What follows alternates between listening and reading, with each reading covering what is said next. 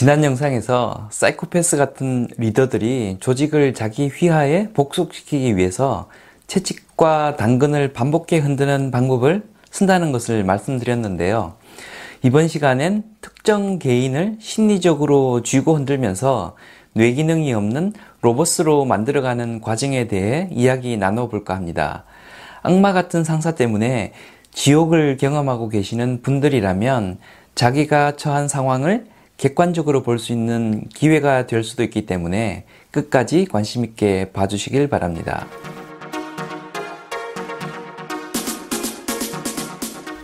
안녕하세요. 커넥팅다 TV의 장프로입니다. 이번 시간엔 지배 위치에 있는 사람이 아랫사람의 저항 의지를 꺾고 뇌가 없는 로봇으로 만들 때 사용하는 심리적 조정 기법인 가스라이팅에 대해 이야기해 볼까 합니다. 가스라이팅은 타인의 심리나 상황을 교묘하게 조작해 스스로 의심하게 만듦으로써 그 사람에 대한 지배력을 강화하는 행위를 말하는데요. 1938년 발표된 엔젤 스트릿이라는 연극과 이를 영화화한 가스 등이 대중적인 인기를 얻으면서 일반 명사화된 용어라고 합니다. 이 작품에는 여주인공의 보석을 빼앗으려고 위장 결혼한 악당이 보석을 훔치기 위해 여주인공을 사소한 것을 자꾸 잊어버리고 상황 판단도 잘 못하는 이상한 사람으로 몰아가는 과정을 그리고 있다고 합니다. 여주인공은 결국 내게 정말 문제가 있다고 생각하고는 악당인 남편에게 의사결정을 위임해버리는 상황에까지 이르게 된다고 합니다. 가스라이팅은 몇 가지 단계를 거쳐 이루어지게 된다고 하는데요. 맨 첫 단계는 권력 관계가 형성되는 단계입니다. 매혹적인 이성이나 권위를 부정할 수 없는 직장 상사가 등장합니다. 두 번째 단계는 왜곡의 단계입니다. 가해자는 피해자의 판단력에 문제가 있다는 사실을 지속적으로 주입시킵니다. 직장의 경우 작업 산출물이나 직장 내 처신에 문제가 있다고 지적하는 방식이 되겠죠. 영화 가스라이팅에서는 남편이 집안의 가스 등을 일부러 어둡게 만들고는 부인이 어둡다고 하면 그렇지 않다고 부정하는 방식으로 진행됩니다.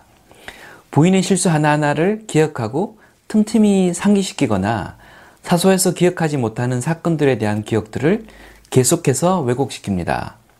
이 과정에 옳다 그르다와 관련한 논쟁이 벌어지지만 가해자는 직접 반박하기보다는 그게 무슨 말도 안 되는 소리냐 라는 태도로 나옵니다. 그래서 스스로 자신이 비논리적이고 비합리적이며 완전한 착각이 아닐까라는 생각을 하게 만듭니다. 세 번째는 존재의 무력화 단계입니다. 누가 옳은지를 논쟁하는 단계를 벗어나서 가해자는 피해자가 이상한 사람, 예민한 사람, 착각을 자주 하는 사람으로 규정하고 주변 이해관계자들도 그렇게 생각하도록 만들어 버립니다. 이 상태가 되면 피해자는 자기 기억이나 판단, 감정 등을 스스로 의심하기 시작합니다. 자존감이 무너지며 자신이 정상임을 주장하려는 저항 의지를 잃어버립니다. 내가 정말 이상한 사람일까? 스스로 의심하기 시작합니다. 그리고 결국 가해자가 주장하는 말을 저항 없이 받아들이는 상태로 바뀌게 됩니다. 가스라이팅은 직장 상사와의 관계뿐만 아니라 연인 관계에서도 빈번히 발생한다고 합니다. 매력이나 경제력 등으로 우위에 있는 이성이 상대방에게 성격적 결함을 반복적으로 전달, 주입시키면 연인 관계에 있는 피해자는 자존감이 무너지고 결국 어떤 의사결정도 할 수 없는 상태가 된다는 것이죠. 이러한 심리적 조정 기법은 콜롬비아대 교수이자 심리치료사였던 로빈 스턴이라는 사람이 최초로 개념화하였는데요. 외모, 직장, 가정 등에서 매우 완벽한 모습을 보이는 사람들이 극도의 비참함과 자기 혐오로 고통을 받고 있는 모습들을 조사하면서 누군가에 의해 정서적 학대가 계속되고 있었다는 사실을 알게 되었다고 합니다. 이 영상을 보시는 분들 중에 상사와의 관계가 악화되어 고민이신 분들, 약간 사이가 안 좋아 힘들어 하시는 분들 말고 극도로 악화되어 지옥 같은 삶을 사시는 분들 중에 가스라이팅의 패턴이 완전히 자기 이야기를 하는 것 같다고 느끼시는 분들 있으실 겁니다. 자기를 괴롭히는 상사 유형은 두 가지인데요. 하나는 찌질이 상사입니다. 찌질해서 업무 대처 능력이 부족하니 애먼 저를 괴롭히는 경우인데요. 이런 경우는 그나마 대처가 어렵지 않습니다. 문제는 가스라이팅을 하는 사이코패스 상사입니다. 사이코패스 상사가 이런 형태로 날 괴롭힐 경우 해법이란 게 따로 있을 수가 없고 그나마 대처법이라고 하는 것만 있을 텐데요. 개요 수준에서 대처법을 한번 정리해 보겠습니다. 첫째, 현재 일어나는 상황을 삼자적 시각에서 바라볼 필요가 있습니다. 먼 발치에서 나를 포함한 내가 처한 상황을 바라보면 내가 상황에 매몰되어 호적거리지 않을 수 있게 해줍니다. 그러면 현재 발생한 상황을 이슈별로 나누어 생각해 볼 수 있게 되는데요. 날 공격하는 상사, 개선이 필요한 나의 부족한 부분, 개선이 필요치 않음에도 억울하게 공격당하는 부분 등을 객관적으로 바라볼 수 있게 됩니다. 둘째, 자존감을 잃지 않기 위해 노력해야 합니다.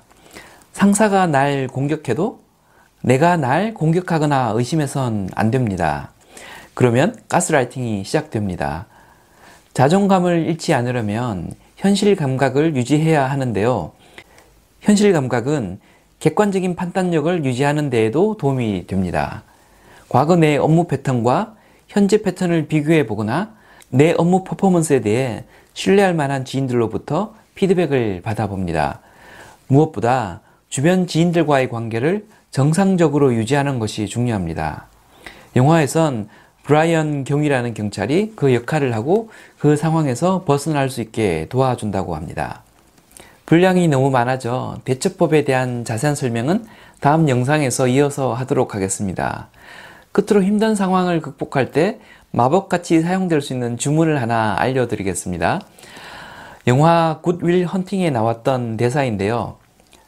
과거의 기억에서 벗어 나오지 못해 마음의 문을 열지 못하는 두 주인공 로빈 윌리엄스와 맷 데이먼이 서로를 이해하게 되는 순간 울먹이며 하는 대사입니다.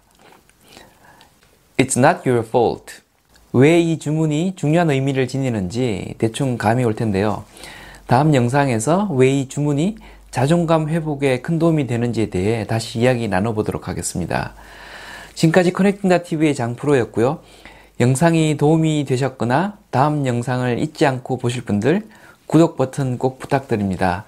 구독 버튼은 영상 만드는 저에겐 생각하시는 것 이상으로 큰 힘이 됩니다. 감사합니다.